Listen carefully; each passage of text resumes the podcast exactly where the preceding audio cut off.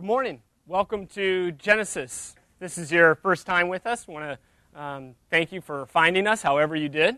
A um, couple things I want to draw your attention to. Um, there's these white cards that are kind of new.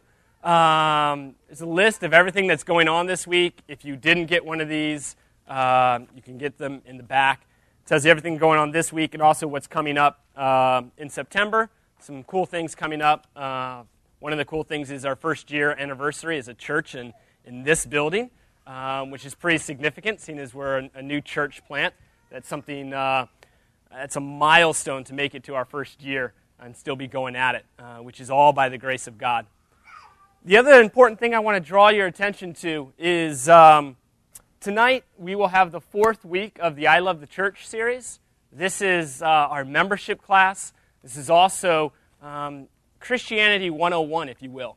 And tonight we're going to be talking about something that's uh, very practical um, and should be um, very key in our lives, and that's uh, the mission of the church and why we do what we're doing here.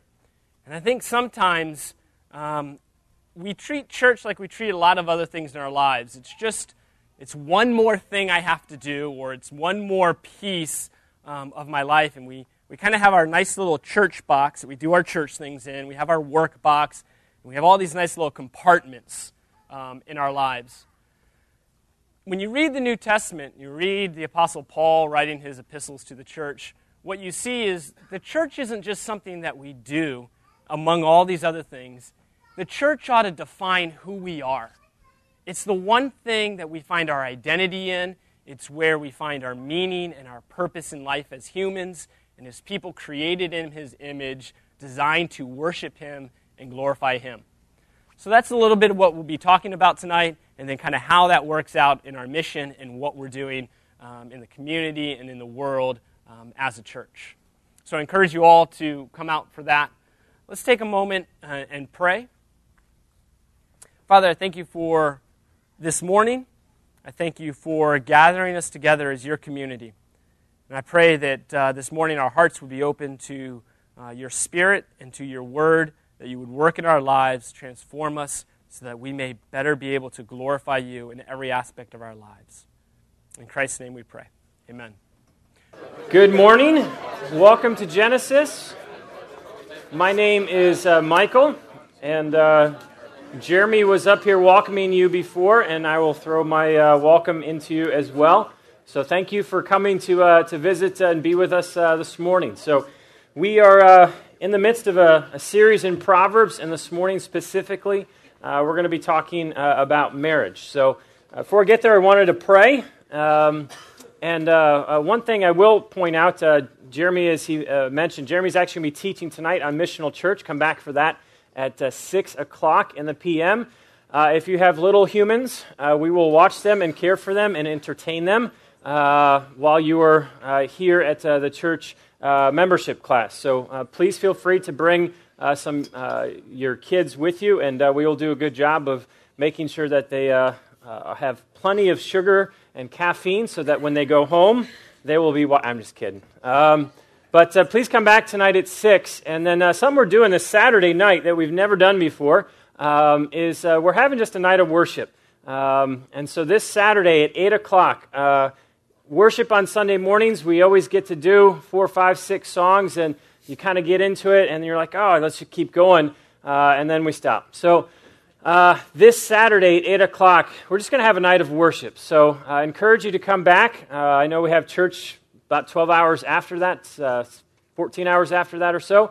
Uh, but uh, please come back for just a great night of worship. And then next Sunday morning, just to give you a heads up, uh, a good friend of mine uh, who's an artist, uh, musician named P.W. Gopal, uh, who has been with Genesis and done some concerts for us and actually led worship, is uh, playing up at Soul Fest uh, this week, this coming week, and then will be with us next Sunday morning to do some music and to lead us in worship. So, some things going on this week. Let me pray. Father God, I just, I'd ask that you, God, would just do a great thing uh, in this place uh, today. Uh, God, not just for us, but I just pray that you would be ultimately glorified. And uh, God, as we're talking specifically uh, about marriage, uh, for some people, it's just a really hard thing to even talk about because the marriage they find themselves in is a mess. So, God, I just pray that you would bring great encouragement, um, God, just great blessing to those who are married and just in, in a tough spot. God, I just pray today would be a new day. Uh, God, for those who are married and uh, in a different season, I just pray that they would be encouraged and challenged and equipped um, just to keep going hard after you and hard after their spouse.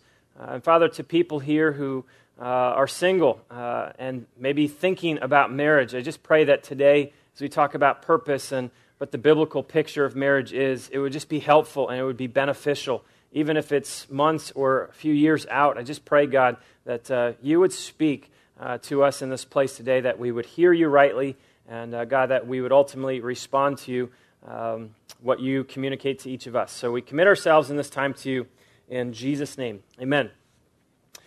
I say marriage. What do you think about? Or what comes uh, to mind? Um, maybe a little word association, if you will. I say marriage. I'm guessing some people get pretty fired up. They get pretty excited. They're like, I'm loving it. I'm digging it. It's the greatest thing ever. Or you get excited thinking about getting married one day. You might not have a boyfriend or girlfriend right now, but the thought of marriage just gets you so fired up, bless you, that you're just all smiles when it comes to marriage. Um, some people, you even mention the M word, uh, and it's just nothing but pain uh, from either where you've been in marriage or things that you've seen in marriage. And so even the thought of marriage just brings just nothing but pain. Uh, for some, it honestly just might be fear and anxiety. Uh, again, things that's happened, things you've seen, but just you get really anxious when you even start thinking about marriage, whether it be your own, whether it be some friends of yours, whether it be one that you would want to have uh, one day. Um, so, from excitement to pain, fear, there's got to be some people in here when you even mention uh, marriage, you get pretty ticked. You get pretty angry uh, because of something that happened maybe with your parents growing up. And the thought of you and marriage, you just run uh, because it just stirs up these feelings of bitterness and hurt and just ultimately anger. Um, and then I'm guessing there's also people who are just genuinely, uh, genuinely confused. I have no idea what it's all about. Uh, I think it's a good idea, but I just have no concept. I grew up in maybe a broken home. Mom and dad were divorced, or mom and dad got remarried and then remarried and then remarried and such. Um, so your concept, idea of marriage is at best just confused. You just don't know what to think about it. As I think about um, marriage relationship, I can't think of any other relationship that can cover such a breadth of emotions from excitement and pain and fear and anger and confusion because in the marriage relationship, I'm called to give myself to my spouse physically, spiritually, emotionally, intellectually, relationally. I'm called to give all of who I am, mess and all. I'm called to give myself to her, and she, uh, we'll just call her Kyla, uh, is to give herself physically, and mentally, emotionally, spiritually, intellectually, relationally, she is called to give all of herself to me. Uh, there's no other relationship, uh, human relationship that is, where that's a reality, where you're called to, to give of yourself in that capacity. And so when that relationship is just broken, or at least that relationship is being beaten on, um, it's really, really, really hard. And it's ultimately the broken, beaten on is not how God's designed it. Uh, one verse in Proverbs, this is uh, what Solomon says Proverbs 5 18 through 19. May your fountain be blessed, and may you rejoice in the wife of your youth, a loving doe, a graceful deer. May her breasts satisfy you always. May you ever be captivated by her love. That's a tame verse, by the way. If some of you are like, wow, did someone mention a doe and breasts and satisfied in, in the scripture? That's really tame, actually, for what the Bible teaches, what the marriage relationship is meant to be and meant to look like. Have you ever heard anyone in marriage use such passionate language when describing their marriage? when you talk to someone and say, What's marriage like? Has anyone ever responded to you by saying, I'm blessed? I rejoice. I am completely, absolutely, 100% satisfied. I am captivated with my husband. I am captivated with my wife. It's a good chance not many people uh, are talking like that. So, whether you're married or whether you're single, uh, here's a question for you How do you describe your marriage relationship? And if you're single, how would you, if you desire to get married one day, how would you actually want to describe your marriage relationship? Because I wonder if things like when you ask people, how's marriage, or what are you looking forward to in marriage? Well, it's, it's a lot of work, but I, am willing to pay that price. Or someone who's actually married, man, it's a lot of work, but I'm, I'm hanging in there. Or someone, a husband, might say, man, she's got a lot of issues and she's just got baggage, but I'm learning to deal with it.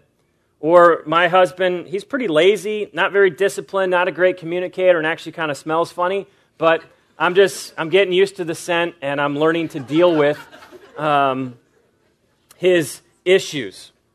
Or you look at people and you just say, How do you describe your marriage? And it's this blank expression like deer in a headlights because they just have nothing to say. And behind the glazed look on their eyes is this little voice you can hear just saying, Please help me. It's this person who just doesn't even can't put expression and words to their marriage relationship or uh, how they would describe it. Would you be okay with that? Are you okay with, if you're married, are you really okay with just saying, yeah, we're good, we're hanging in there, it's tough, but we're dealing? Or, like, are you okay with that? And if you're not married and thinking about one day getting married, is it really going to be good enough for you to say, uh, well, I hope we survive, I hope we make it, I hope we handle it, it's going to be all this type of work? I hope not. Like, I just see in, in Scripture, at least, such a different picture of what the marriage relationship is meant to look like. And it's not the relationship presented to us in culture. Uh, two weeks ago, Cameron Diaz um, is a movie actor, actress, actor, and um, she was interviewed by, uh, I think, U.S. Weekly, some fashion magazine actually. And uh, this is what she said about marriage. Uh, I think the big misconception in our society is that we're supposed to meet the one when we're 18 and we're supposed to get married to them and love them for the rest of our lives. Bull expletive there. Who would want to be with the same person for 80 years. She was interviewed, asked, What do you think about marriage? And that was Cameron's response. The last question Who would want to be with the same person for 80 years? Bertrand Russell is um, not a big fan of God, uh, did not have many uh, gracious, kind things to say about Jesus as well. Uh, very prolific, profound, uh, writer, author, speaker, uh, but very antagonistic uh, against the things of God and the gospel. And uh, this is a man um, who's uh, early 19th century, wrote a lot, said a lot, um, went through four marriages, had four wives, and uh, had multiple um, affairs that were at least recorded. And this is what he said They may fall deeply in love and be for some years entirely absorbed in one person, but sooner or later, sexual familiarity dulls the edge of passion. And then they begin to look elsewhere for a revival of the old thrill. That's a quote from one of his books called uh, Marriage and Morals. That last part, it dulls the edge of passion, and then they begin to look elsewhere for a revival of the old thrill. Our culture has a very different idea of what marriage is supposed to be uh, than certainly what the Bible proclaims uh, it must be. Uh, but a question for you as you think about marriage is marriage really about your happiness? Is marriage about you being happy? Because if it is, then what happens when you grow unhappy? If marriage fundamentally, foundationally, is about your happiness, then there will come a day, and it will come quickly actually, um, when you grow unhappy. And according to people like a Cameron or uh, Bertrand, would say when you become unhappy, you just begin something new. Uh, this is uh, a book called Mere Morality. Uh, Lewis Smedes is uh, author, um, theologian, and he said this Only a fool would claim to know all that marriage is for. But perhaps our culture has made fools of us all by getting us to believe that marriage is only for the making peop- only for making people happy. Maybe culture has made fools of us all by getting us to believe that what ultimately marriage is about is for making people happy. I'm going to contend, as I think Scripture clearly does as well, the Bible, that if marriage is not uh, about our happiness, what's it about? Because if you don't know what marriage is about and you're married, I don't know what to tell you. And if you're thinking about getting married and you don't know what the purpose of why you're actually doing that, I don't know what to tell you either. So I would really encourage you to really know what the purpose of marriage is. Because if you don't know what it is, uh, you will bail at the first sign of unhappiness or discontentment or frustration, any of those things. If you know what the answer, if the question is what's the purpose point of marriage, and you actually have an answer for that, then you'll have another answer to the question, question being, how can you cultivate then, if you know the purpose, how can you cultivate a marriage that's just awesome? That's dynamic, that's passionate, that's sexual, that's intimate. Where you think about the marriage, I am captivated by my husband, I'm captivated by my wife. You're not the one just giving the answer of, it's good, I'm hanging in there. You have to know the purpose of marriage, and then you have to, once you know the purpose, then you know how to build a healthy, biblical marriage. And that's the two questions I'm really asking today is what's the point of marriage? What's the purpose of it? And then secondly, how do you cultivate a biblical marriage? A marriage that is described, uh, according to Solomon, as blessed, rejoicing, satisfied, and captivating. Two questions, that's it. Before I get there, uh, two side notes, if you will. One side note if you're single, it would be very easy for you to check out right now and be like, this is great for some people. I'm just not in the season of life right now. Don't do the easy thing. Stick with what Scripture's teaching, what God would want to reveal to you about marriage, so that if you do get married one day, you are not the man or the woman who heads into marriage clueless. You actually know this is the purpose of marriage and this is why I'm doing it.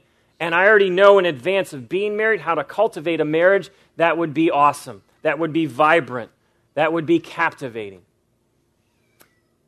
If you're single, don't do the easy thing and check out because it's a message on marriage do the hard thing, and listen to what God might have to say to you about marriage. And if you're married right now and you're miserable, if you're married right now and you would describe your marriage as just miserable, uh, then I hope today uh, that you would be uh, renewed of hope, that nothing is beyond God's redeeming, that whatever mess you might find yourself in, whatever mess you are in, there is nothing that God cannot redeem. He can take what is mess and make something absolutely beautiful. So, my heart and hope for you would honestly be God, can you take what's a mess now and would you please begin to make something beautiful of it? I came across uh, a poem uh, written by a woman whose name I'll tell you about in a second. Uh, they were on their way to their 25th wedding anniversary, which is known as the Silver Anniversary. And um, uh, they got in this huge blowout fight on their way to their silver anniversary party. Uh, a couple hundred people had gathered, and uh, as typically happens, if you've been married long enough and you have this huge blowout fight, you learn how to put on that happy face because you don't want anyone to know that you're miserable or that you're fighting or that something is beyond perfect in your relationship reflecting after the party, uh, the wife wrote this poem called Going for Gold. What a way to prepare for our party. Was it you who hurt me or I you? Our smiles were constrained to seem hearty. Our veneer, a veneer we were all used to. May the next 25 be as great as the first, they said with their hugs and smiles. Well, I tried to dream up an alias I'd adopt after bolting for miles. But I knew I would stay. How could I flee the one who knew me yet still loved me still? Then Beryl, whose years with Arnold were 60, matter of factly thawed my chilled heart. The years that are coming will be the best. The first 25 are the hardest. if that's you, and you're just in this place where it is god awful horrific, and you're tempted right now to bail, stick. God can redeem, God can take mess and make beautiful. What is the purpose of marriage? Proverbs 2 16 and 17 gives us a pretty good answer. The Father is giving wisdom to the Son, and He's saying, if you have wisdom, it will protect you from the adulteress. The Father to the Son says this it will save you also from the adulteress, from the wayward wife with her seductive words, who has left the partner of her youth and ignored the covenant she made before God. Specifically, I want you to see verse 17 who has left the partner of her youth and ignored the covenant she made before God. According to at least cultural perspective, unhappiness in our present relationship is reason enough to begin a new one. If you are unhappy, that is grounds enough to say, I'm starting again. I will begin a new relationship and I'll try all over. Same book uh, of Mere Morality, Lewis Smedes went on to say Our culture typically tells us to define our lives in terms of present needs and future possibilities, not commitments we have made in the past. What a great quote. Typically tells us to define our lives in terms of present needs and future possibilities, not commitments we have made in the past. If you're married here today, how important were, are the vows, meaning the covenant that you made. How important are those, those vows to you today? Whether you've just got married six weeks ago, six months ago, six years ago, 60 years ago. How important are the vows you made on your wedding day? Were they conditional or were they unconditional? Were your vows, the covenant you made, conditional or unconditional? I've done a lot of weddings, and I've done the vows. I, I lead the husband and the uh, wife, soon to be husband and wife, through their vows. I've never finished a vow with a, a clause that these vows are only conditional upon you doing X. Vows, at least in the weddings I performed and a lot of weddings I've been to, I've never seen a pastor, priest, minister, whoever follow up vows with a conditional clause. If the purpose of marriage is our happiness, then when I grow unhappy, I will bail, I will quit, I will forget, I will walk away from the covenant, from the vows that I stood before and made to my wife or made to my husband, and ultimately made in front of God. I was not making vows or covenants just to Kyla, Kyla to me. We were making a covenant, a vow to God Himself. John Piper wrote a great uh, book on marriage called This Momentary uh, Marriage, a Parable on Permanence. And uh, in answering the question, what's the purpose of marriage? He says this. It's a long quote. The ultimate thing we can say about marriage is that it exists for God's glory. That is, it exists to display God. Just sit with that for a second because you have to ask yourself if you're married, and that's the purpose of my marriage, to display God, that he would be glorified, God looks at this relationship and says, that's a good thing. And it's displaying something of God.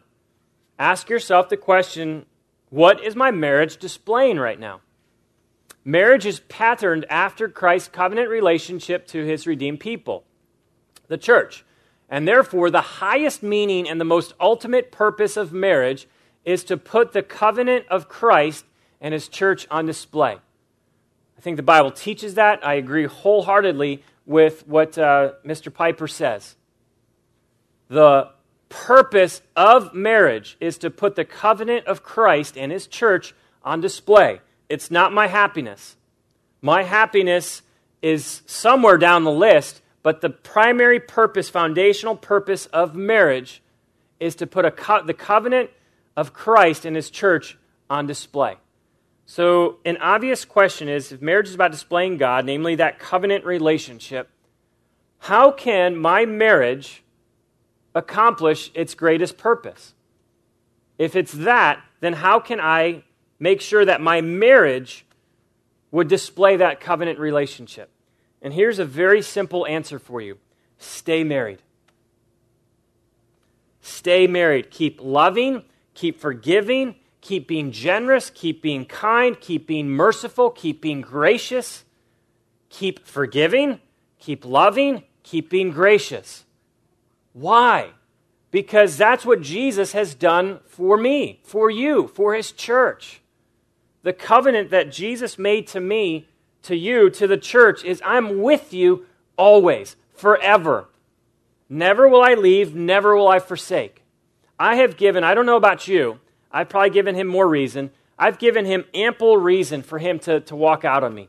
The amount of times that I sinned and said I wouldn't sin and only sinned again and said the same thing again and again and went back to Jesus and said, Will you please forgive me? I've yet to exhaust the forgiveness and grace and mercy, kindness and compassion of Jesus. He hasn't left me. His promise is that he would stay. The way that I can fulfill the purpose of marriage, of displaying the covenant relationship that Jesus has with us, the church, is to stay. And not just stay and be miserable and tough it out, but to stay and pursue, to stay and love, to stay and be gracious. Why? Because that's exactly what Jesus has done to you. If there ever came a point where I just looked at Kyla and said, I'm done, I am so unhappy, I'm so miserable in this, I'm, it's over. You've hurt me, you've done this, you've done this, whatever it might be. If I ever looked at her and said, it's, I'm done, count me out. I have just incorrectly displayed for Kyla, for my three kids, for my church, and for my culture that I live around something that Jesus would never do. This is why Scripture talks about marriage, that it's just it's a divorce. When you walk out, it's not displaying rightly, correctly, accurately what Jesus would ever do. Does the Bible teach that there are grounds for divorce? Yes. I'm not, it's a different message. But if the purpose and foundational message of Scripture is that we are to glorify God, display God, specifically that relationship, Jesus and the church, I do that by staying. You might push back on me right now and say, Michael, you have no idea what my husband's doing. You have no idea how he talks to me, how he treats me. You have no idea what he does at 2 in the morning. Michael, you have no idea how my wife disrespects me. You have no idea how my wife, whatever she might do. I am not seeking to belittle anyone's pain, but I will seek to push you to say that's why you need the gospel in your marriage. You won't survive if you don't have the gospel in your marriage. A question I often ask to pre marrieds and marrieds that I meet with is Will you allow the gospel to get in you so that the gospel can get out of you to him or to her? Meaning, if the gospel of grace says that you are loved, you are forgiven, compassion and mercy are from God to you, Will you let the gospel work in you so that you can give the gospel to your husband, no matter how much of a punk he is being? Because let's be honest, we've all been punks, very sinful, very rebellious, and there's never been a time where Jesus said, All right, I'm done with you, and walked away. Dietrich Bonhoeffer uh, wrote some letters uh, from prison. Uh, this was during the time of the Holocaust, and some of the letters that uh, Mr. Bonhoeffer wrote uh, spoke to the marriage relationship. And he says this in uh, a book, Letters and Papers from Prison God gives you Christ, as the foundation of your marriage. Don't insist on your rights. Don't blame each other. Don't judge or condemn each other. Don't find fault with each other, but accept each other as you are and forgive each other every day from the bottom of your hearts. God gives you Christ as the foundation of the marriage. So if your marriage ever moves off of that foundation, you will judge, you will condemn, you will get bitter, you will get angry, you will not forgive. And it's a marriage that won't last, and it's a marriage that ultimately does not display Jesus. Dietrich Bonhoeffer went on uh, to say this about marriage. Excuse me. It is a blessed thing to know that no power on earth, no temptation, no human frailty can dissolve what God holds together. Indeed, anyone who knows that may say confidently, What God has joined together, no man put asunder. We can never lose each other now by the will of God. We belong to each other till death. If you believe that you brought yourself together in marriage, um, it won't work. But if you believe that God brought you together, that God has given me, Kyla, Kyla, me, that it's, I certainly had a part in that, but if I believe ultimately, firmly, and confidently, as Bonhoeffer says, that it is God who has brought you together, then I have full 100% confidence that no matter what, what God has brought together, He won't let separate. Purpose of marriage is to glorify, display God. If you know that, that that's the purpose, then you can now start working towards all right, if that's the purpose foundation I stand on, how can I now begin to build upon that foundation a home that I'm really fired up to live in? A relationship that I'm really excited to be part of. Ultimately, a relationship that the Bible teaches, uh, as I read in Proverbs 5 uh, 17 and 18. I'm going to give a few things to the husbands specifically and then I'll transition and finish with a few things uh, for the wives. I'm not looking at all of Scripture right now, I'm focused in on Proverbs. So this is not an exhaustive list of building a, um, a foundation or a biblical marriage. I'm specifically looking at what the Bible teaches in Proverbs. So a few things, men, husbands, please listen. The question is, how do I build a home that I'm really excited to live in? One that's on a firm foundation, but one ultimately uh, that is a solid, healthy home. Number one for the men be at home. I know that doesn't seem like, okay, well, you got something more? I do. Proverbs 27 8. Like a bird that strays from its nest is a man who strays from his home. Like a bird that takes off is a man who strays from his home. Men, husbands, are you home? Are you just literally sharing a space? Are you roommates with your wife, your spouse? Or are you sharing a life? Are you sharing your heart, your hurts, your frustrations, your dreams, your desires, your passions? Are you sharing yourself with her? Because if you're not, you're just sharing space. Like a bird that strays is a man who strays from his home. Most men have mastered the art of being in multiple places at one time. It's really ingenious. You can be physically present in your home, your body is there, and I don't know if this is like a Jedi thing, but your mind can still be at work.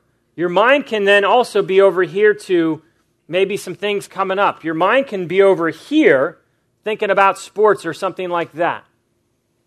And your wife is just looking at you like, I see you, but is anyone in there? Are you husbands? Are you home? Question How can I be at home? That's a question you need to go and ask your wife. Honey, what does it look like for me to be home? Not just physically, but how can I be home? I remember talking to Kyla about this uh, probably a few months back, maybe six months ago, something like that. Um, And one of the things that she said to me that would be was just really helpful is she's done a phenomenal job of uh, uh, homeschooling our uh, oldest son, Tristan, this year. I mean, if I was homeschooled by her in a kindergarten, I would have done much better at Ohio State. I'm convinced of it. A phenomenal job. So, one of the ways, practically speaking, that I can be at home and fully engaged, she said, was when you get home, ask me about what I did with the kids. Ask to see some of the things that I made and, and ask the kids specifically what they learned. It's one thing to say, How was school? Oh, good, great. And you move on. And then you're present, but you're gone. And so, one practical step was talk to me about what I, what I taught them and how I learned and all of that kind of stuff. So, husbands, how can you be at home? Ask your wife. Secondly, live as if you actually listened to what your wife said. Shocking advice, I know. But if she gave you an example like Kyla gave me, and I now know that and refuse to listen to that and implement that, I'm the fool and I'm cruel to my wife because I'm now doing something that I know she's asked me to do and I refuse to do it. And that's cruel. How can you be at home, ask your wife, and live as if you have listened? And, gentlemen, just so you know, if you are not at home, there is a consequence to your absence. And the consequence is this Proverbs 7:25. When the adulterous wife came out to meet the young simple man, she said, Do not let your heart turn to her ways or stray into her paths. And then verse 25, I've uh, copied it wrong there, is My husband is not at home. He has gone on a long journey. It's a different verse. I uh, got the wrong address. But what Proverbs says, My husband is not at home. He's gone on a long journey. Husbands, if you are not home, guess who will not be at home either? She will not be at home. Why? Because she's desperate for you to be at home with her, engaged, investing in her. And if you travel, if you go, I'm not talking about traveling on a business trip. I'm talking about literally living in the same space but refusing to be with her. Her heart, her mind, her person will start to drift. Number one is be at home. Number two is be pure. One of the greatest gifts you can offer to your wife, husbands, is your purity. Proverbs 5 says this Drink water from your own cistern, running water from your own well. Should your springs overflow in the streets, your streams of water in the public squares? The question is Is what you have with your wife, is it just to be given to anyone and everyone, strangers? Isn't what is happening in the marriage relationship for the marriage relationship? Not just for anyone, not for any passerby. Verse 17, let them be yours alone, never to be shared with strangers. May your fountain be blessed, and may you rejoice in the wife of your youth, a loving doe, a graceful deer. May her breast satisfy you always. May you ever be captivated by her love. Here's a great question Why be captivated, my son, by an adulteress? Why embrace the bosom of another man's wife? And then, if you're still confused as to should I go this way or should I stay, verse 21 For a man's ways are in full view of the Lord, and he examines all his paths. Husbands, just so you know, this is not the verse where you can go back to your wife and say, I own you. Like, I have ownership on you. No, you go to your wife and say, We are partners together. This is an exclusive partnership what I have with you, what you have with me, is for us and us alone, not to be shared with anyone else. What does it mean to be captivated by another woman, husbands? This is the guy who is sitting around thinking to himself, huh, I wonder what it's like to be with her. I wonder what it would be like to be married to her. What does it mean to be captivated by someone else? Huh, I wonder what it would be like if she was my wife. If you start being captivated, you might say, Well, I'm not going to actually follow through on those thoughts, I'm just thinking them. if you allow your thoughts, your mind, your heart to even go that way, you know who's going to know? Your wife. You may have not verbalized it, you may have not followed through on it, but your wife knows when you're not captivated with her. Your wife will know when you're starting to think about and wonder, huh, what it's like to be with someone else or be married to someone else. It's a very painful thing for a wife to know that she's been compared to uh, another woman because she's always on the losing end.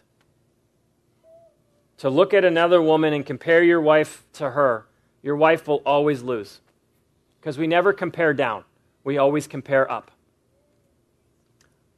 How does one remain captivated by his wife?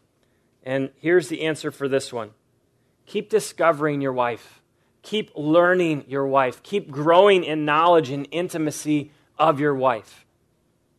And if you say to yourself, Well, I've already done that, I know all there is to know about my wife, then you are doing a terrible job of leading your wife to become and be the godly woman that God's created, formed, fashioned her to be. That's not on her, that's on you.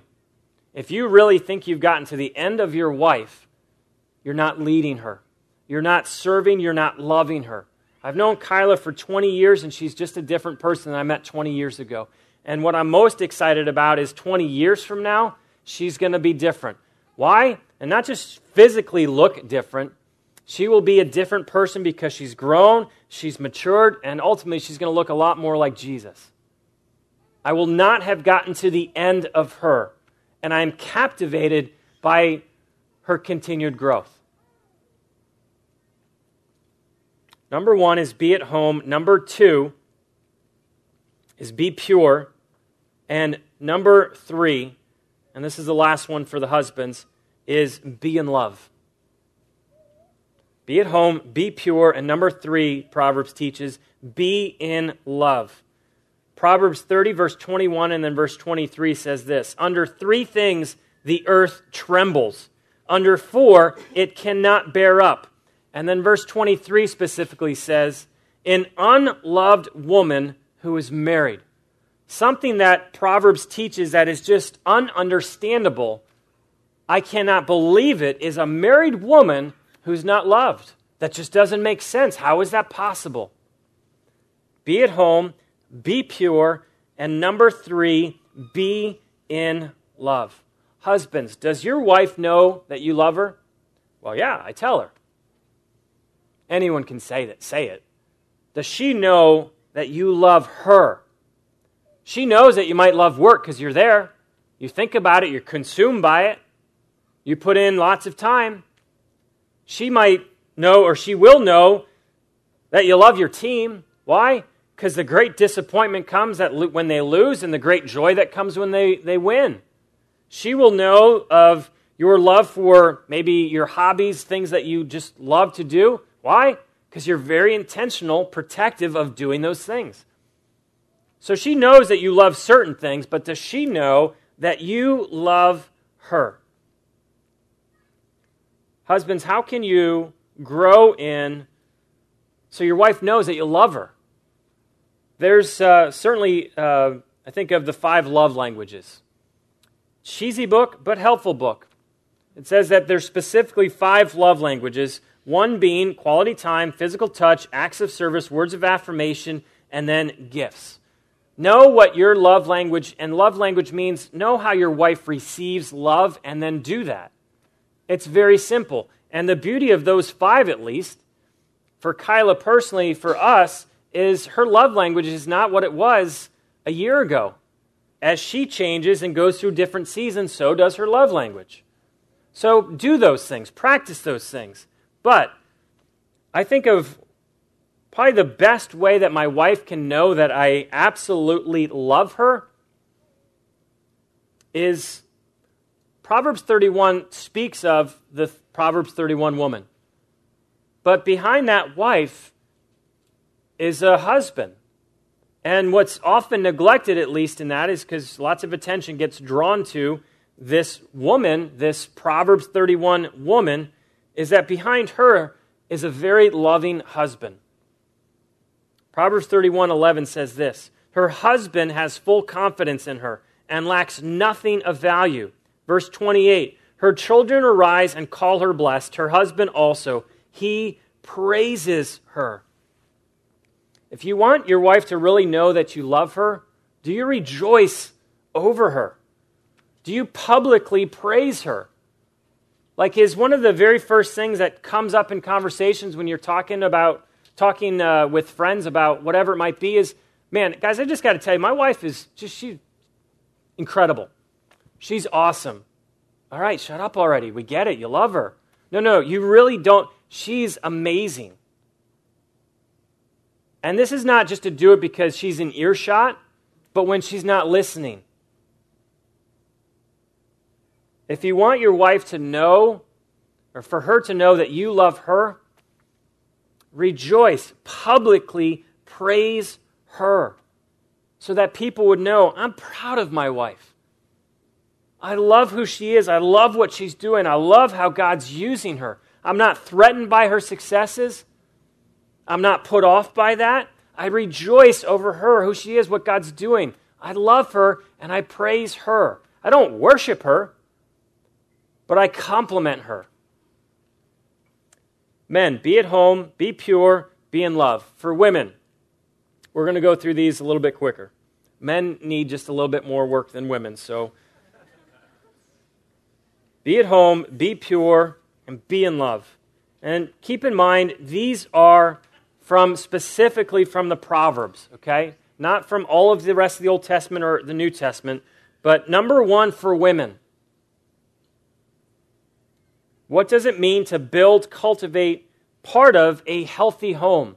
You have a responsibility, wives, as well. Okay? You can't just check out and expect a house to get built around you. It is a partnership. You're doing this together with Him to glorify God and to have a healthy or a healthy home. Number 1 for wives, be noble.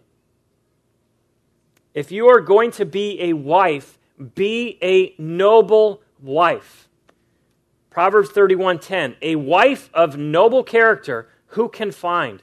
She is worth far more than rubies. And then in verse, uh, go back to chapter 12 of Proverbs, it says, A wife of noble character, husband's crown. But a disgraceful wife is like decay in his bones. What a great question. A wife of noble character, where is she? Who can find this wife? She's a rarity. But she would not be a rarity if women were committed to, in their singleness, leading towards marriage being noble. When I think about what it means to be noble, I think of William Wallace. Women, if you are not familiar with William Wallace, one way to communicate love to your husband is to go home and say, Hey, can we watch Braveheart together?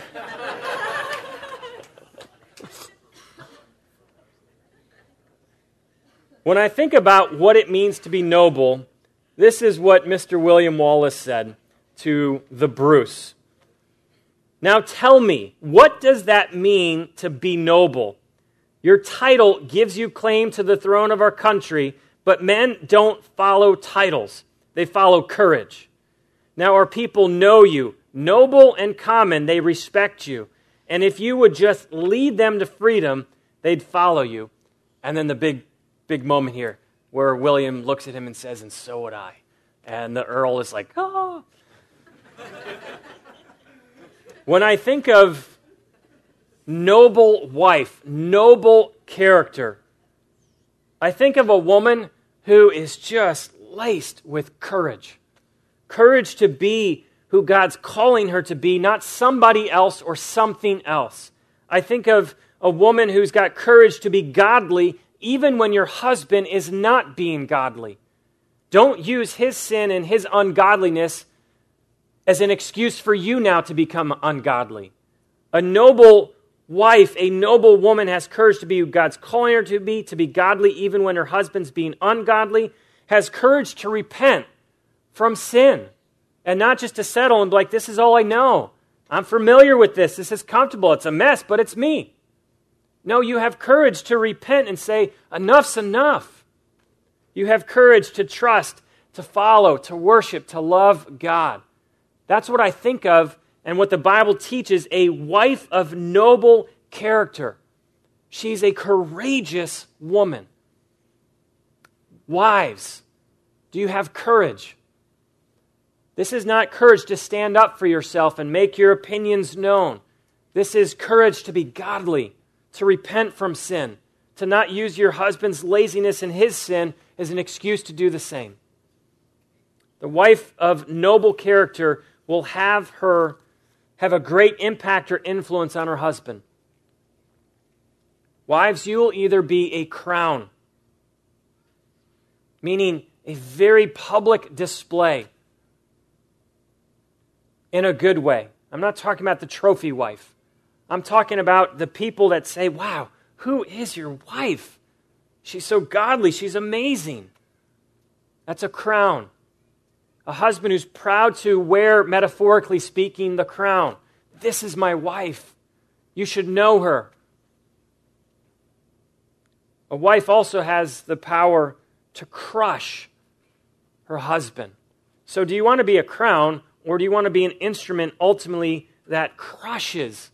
Remember that Proverbs in 12? Wife of noble character is her husband's crown, but a disgraceful wife is like decay in his bones. Who's that guy? This is the guy who just, he looks like Rocky Balboa in Rocky 2 after he just got the snot kicked out of him by Apollo Creed. He just looks beaten and defeated. He slumps over with his shoulders like this. He walks with his head low. Why? Because he's either been beaten down himself or his wife is not of noble character. And it's rotting him from the inside out. Proverbs 31 Many women do noble things, but you surpass them all. Charm is deceptive, beauty is fleeting, but a woman who fears the Lord praise her. Husbands, what a great thing to say, wife of noble character, you surpass them all. Wives, be noble. Secondly, and you have three as well, secondly, is be peaceful. Be peaceful. Six times in Proverbs alone, this is a verse that's repeated six times. You might be familiar with it because you've heard your husband mumbling, mumbling it. Better to live on a corner of the roof than share a house with a quarrelsome wife. Proverbs 21:19 Better to live in the desert than with a quarrelsome and ill-tempered wife. Why is it better to live on the corner of a, a roof or to live in the desert? Because husbands do not want to fight with you. Why don't husbands want to fight with their wives? Because they will lose every time. Even if they win, they still lose. Even if they lose, they still lose. So what do they do? I'd rather just go have my own space, even if it's the corner of a house where it's quiet, it's peaceful, it's restful. You might live in a 10,000 square foot mansion, but just give me one square foot and I'll be okay. I'd rather live in the desert than with a wife who is creating hostility in the home. Six times. Better to live in a desert on the corner than with a wife who is quarrelsome. In a psychological study, one of the second most, uh, it was top five list of emotional needs for men. And the second one on the list uh, was peaceful. That his home would be a place of just peaceful. It would be En Gedi. It would be a place where you could just rest. So, wives, if one of your husband's top emotional needs is a home and environment where it's just peaceful, what can you do to avoid being that quarrelsome wife? Number one, just drop it. Whatever it is, just drop it. Proverbs 17 14. Starting a quarrel is like breaching a dam. So drop the matter before a dispute breaks out. Just because your husband has given you material to quarrel with him about doesn't mean you have to quarrel with him about it. Most quarrels in marriage are started and sustained because one person is trying so hard to be understood. And the more that they're not understood, the more intense the quarreling gets. You, as a wife, flip it around. Rather than seeking to be understood, seek to understand. Just flip it around. That will kill a quarrel right there. You might be thinking you just don't know some of the things that he's doing or saying or all of this kind of stuff. If it's sin, if it's sin, that's not grounds to quarrel about. That's grounds to be gracious to him. Not to pick a fight with him about, but honey, we need to talk about this. I'm seeing this, whatever it might be. But if it is a sinful thing, then Bible calls you as a noble wife that you would forgive, not fight, not push his buttons. Number one is drop it. And number two, of how do you not be the quarrelsome wife? Number two is fight the urge to be historical. Part of dropping it means not picking it back up. This is not just, men can be historical as well. But when it comes to quarrelsome and fights, fight your urge to remind him of what he's done, whether it was a week ago, a year ago, or 10 years ago. One of the things that is just so defeating for a husband is when the wife says, Well, do you remember when you did that? And you're like, My goodness, that was 15 years ago. I thought we were done with that. No, because I haven't let it go yet. Drop it and then fight the urge to be historical because really, if you're being historical, you're not letting your husband mature and grow into the godly man you want him to be because you're always bringing up the past, his mistakes, his sins, his errors. As long as you continue to bring that up again and again and again and put it in his face, 10 years from now, you'll still be having the same quarrels over the same things. Number three, and this is the last one. Actually, before I move on, husbands, don't give your wife stuff to quarrel with you about. Might seem simple, but don't give her new material for her to throw back at you. Part of growing in your own godliness is that you're growing in godliness. Number three, number one, was be noble. Number two is be peaceful. And number three, as Proverbs teaches, is be sexual. Now, some men are going to be like, wow, I'm really glad that Michael just said that. and some wives are going to be like, what did the guy just say? I'll say it again. Be noble, be peaceful, and number three is be sexual if you are married and you are a wife, physical intimacy is a really big deal to your husband. It is a really big deal. And I want to be clear it is not just the act of sex itself. What is really meaningful to your husband is that he knows beyond a shadow of a doubt that you desire him, that there's no one else that you desire more than him. That's what matters and is important to your husband. So when I say be sexual, there is a physical act I'm talking about, but underneath that is a husband that knows his wife desires him.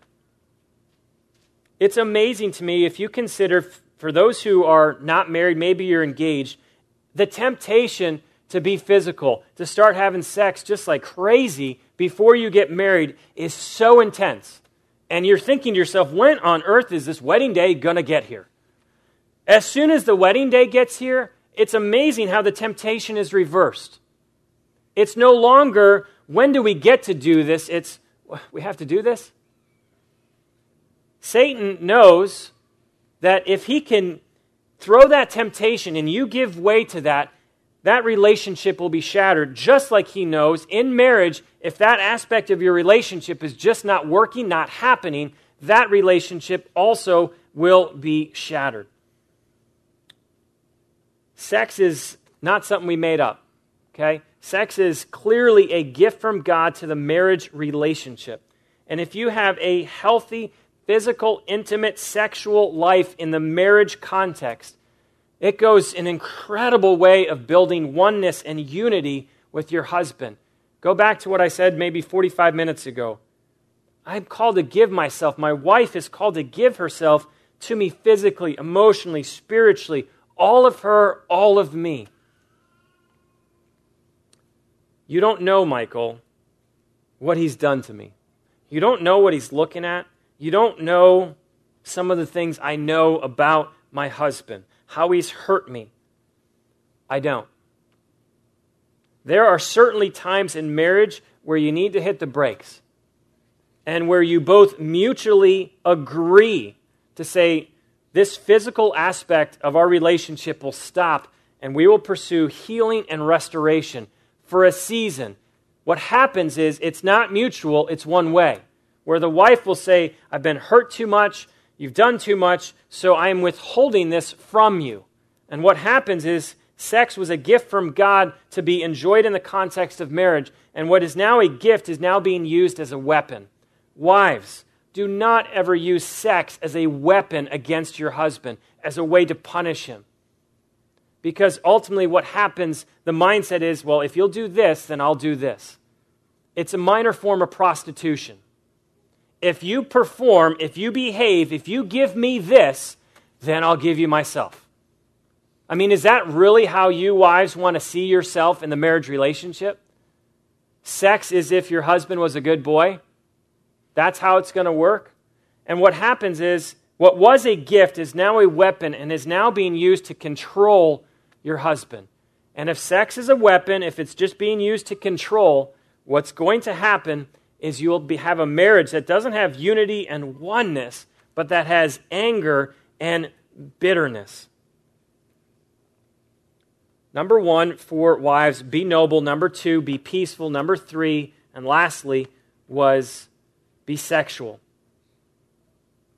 Last question for wives is how can I become or be more sexual? Wives, when your husband looks at you and says, You are beautiful, believe him. Don't let your insecurities about you, your body, your appearance get in the way of fostering a healthy, physical, intimate, sexual life your insecurities about what you look like could and will destroy that intimacy. So when your husband looks at you and says, You are so beautiful to me, no, I'm not. No, you are. No, I'm not. Okay, let's fight about it now. When your husband says you're beautiful, look at him and just say, Thank you. Thank you. I don't feel beautiful, but thank you for calling me beautiful. And then treat her as she's beautiful help her get over whatever insecurities she might have.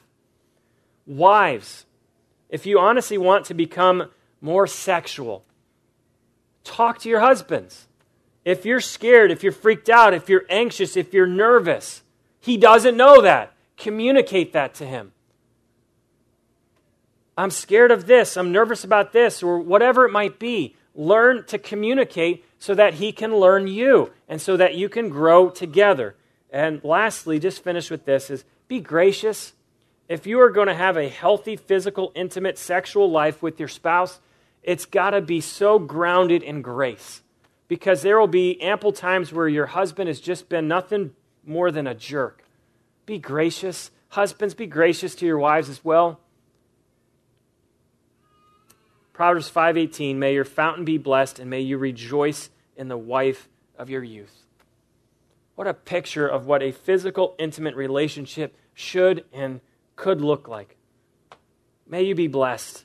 May you rejoice in the wife of your youth. Purpose of marriage is to display God. Building a healthy marriage. Good foundation. Men, be at home, be pure, be in love. Women, be noble, be peaceful, be sexual. Last quote from Mr. Dietrich Bonhoeffer says this Welcome one another for the glory of God. That is God's word for your marriage. Thank Him for it. Thank Him for leading you thus far. Ask Him to establish your marriage, to confirm it, sanctify it, preserve it, so your marriage will be for the praise of His glory. Father God, I just uh, I pray for those who are married. God, I just pray for those who are married and already in that relationship. God, if there's things that need to be confessed, husband to wife, wife to husband, I pray they would do that today. God, I pray that marriages would get right with you, that marriages would begin to understand their purpose is to display you, display the relationship that you have established with us. God, to the marriages that might be here today that are just hurting, crawling, limping. God, I just pray by your grace, you would infuse the husband and infuse in the wife the gospel, that they would be gracious to one another, forgiving to one another, loving to one another. God, I pray for us as husbands. We would be home, we would be pure, and we would love and to the wives that are here, God, by your grace, that they would be noble, that they would be peaceful, and be sexual. Lord, to those who are here today and just have been hurt by marriage, confused by marriage, and are single and thinking about marriage, or even engaged right now, God, I pray that what your word has spoken would resonate, it would stick. God, please let the gospel reign in the marriages and let the gospel inform how we understand marriage. Be, as we start to worship, uh, take some time just to pray, reflect. If you're here with your spouse and you've got something to say, say it. And it could just be, I'm sorry. And if you are here with your spouse, I would love for you to come with your spouse, celebrate, take communion together, pray the gospel over you. But as we worship, we celebrate uh, the we celebrate communion here to remember what Jesus has done for us. So if you're a Christian, come take a piece of bread, dip it in the wine or juice, and say, Jesus, thank you for loving me, forgiving me, and giving me eternal life. And if you're not a Christian, make the decision to say, Jesus, I trust you with the salvation. You're Savior. I'm a sinner. I need forgiveness. And ask Jesus to come into your life today.